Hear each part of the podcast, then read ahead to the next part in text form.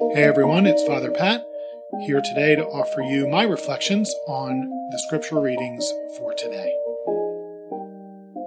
Our readings for today are from Tuesday of the first week of Lent. A reading from the book of the prophet Isaiah. Thus says the Lord Just as from the heavens the rain and snow come down and do not return there till they have watered the earth, making it fertile and fruitful, giving seed to the one who sows and bread to the one who eats so shall my word be that goes forth from my mouth. It shall not return to me void, but shall do my will, achieving the, achieving the end for which I sent it. The word of the Lord. Thanks be to God. Our response From all their distress, God rescues the just. From all their distress, God rescues the just. Glorify the Lord with me. Let us together extol his name. I sought the Lord, and he answered me and delivered me from all my fears. From all their distress, God rescues the just. Look to him that you may be radiant with joy, and your faces may not blush with shame. When the poor one called out, the Lord heard, and from all his distress he saved him. From all their distress, God rescues the just.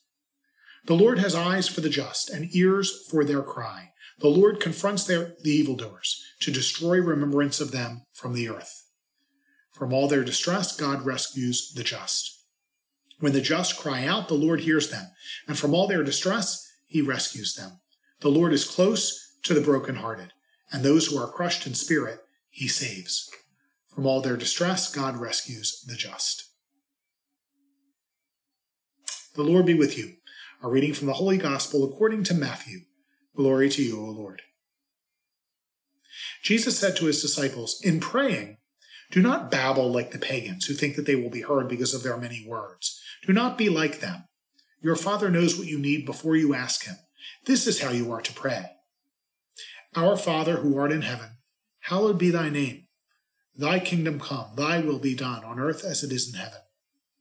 Give us this day our daily bread, and forgive us our trespasses as we forgive those who trespass against us. And lead us not into temptation, but deliver us from evil. If you forgive men their transgressions, your heavenly Father will forgive you. But if you do not forgive men, neither will your Father forgive your transgressions. The Gospel of the Lord. Praise to you, Lord Jesus Christ.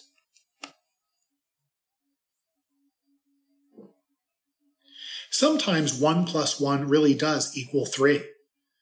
Let me explain. It's Lent, so it's a good time for confession. So bless me, friends, for I have sinned. As I read the scriptures for today's reflection, I first read the excerpt from Isaiah, and then I quickly scrolled past the psalm to read the gospel. That's when I realized I had done it again. I blew past the psalm. That's my sin. That's what I'm confessing to you. You may have done that during Mass once or twice. You listen to the first reading, then your brain goes dead during the psalm, even though you're obediently reciting the response despite not listening to what's being sung or read. And then you tune back in for the gospel. But this time I went back with my proverbial tail between my legs to read what I had skipped. And I read the psalm response From all their distress, God rescues the just. My immediate reaction was to scoff. well, I'm waiting, Lord. I hear you, but I don't see it. My patience is wearing thin, but I keep reading. The, the psalmist says, I sought the Lord and he answered me. Uh huh that I read, the Lord confronts the evildoers to destroy remembrance of them from the earth. Does he? Then I go further. The Lord is close to the brokenhearted, and those who are crushed in spirit, he saves. Well, we must have different definitions of close because I'm not feeling it, Lord. But then I realized the Lord himself just pushed me towards those words, his words.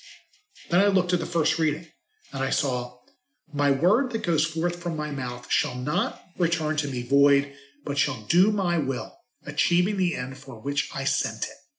And in the gospel, Jesus tells us to pray not by listing all of our endless worries and demands, but instead simply for our daily needs, to pray for our daily needs, entrusting ourselves to the designs of his kingdom. If I only read the first reading in the gospel, I would have missed what the Lord was saying to me today and I and now I'm passing it on to you. The message I hear in today's three readings, not two, is simple. The message is this Lord saying, I'll take care of it. So remember, there are never only two readings at Mass, even on a weekday. So 1 plus 1 equals 3 in this case. Don't forget the psalm. But I understand when you do, because I do it too. And so I absolve you of your sin. Name of the Father, Son, Holy Spirit, amen. But your penance is to make sure you listen to the psalm from now on. I speak from experience. In the meantime, remember his simple message for today I'll take care of it. May Almighty God bless you, the Father, the Son, and the Holy Spirit. Have a great day and say a prayer for me.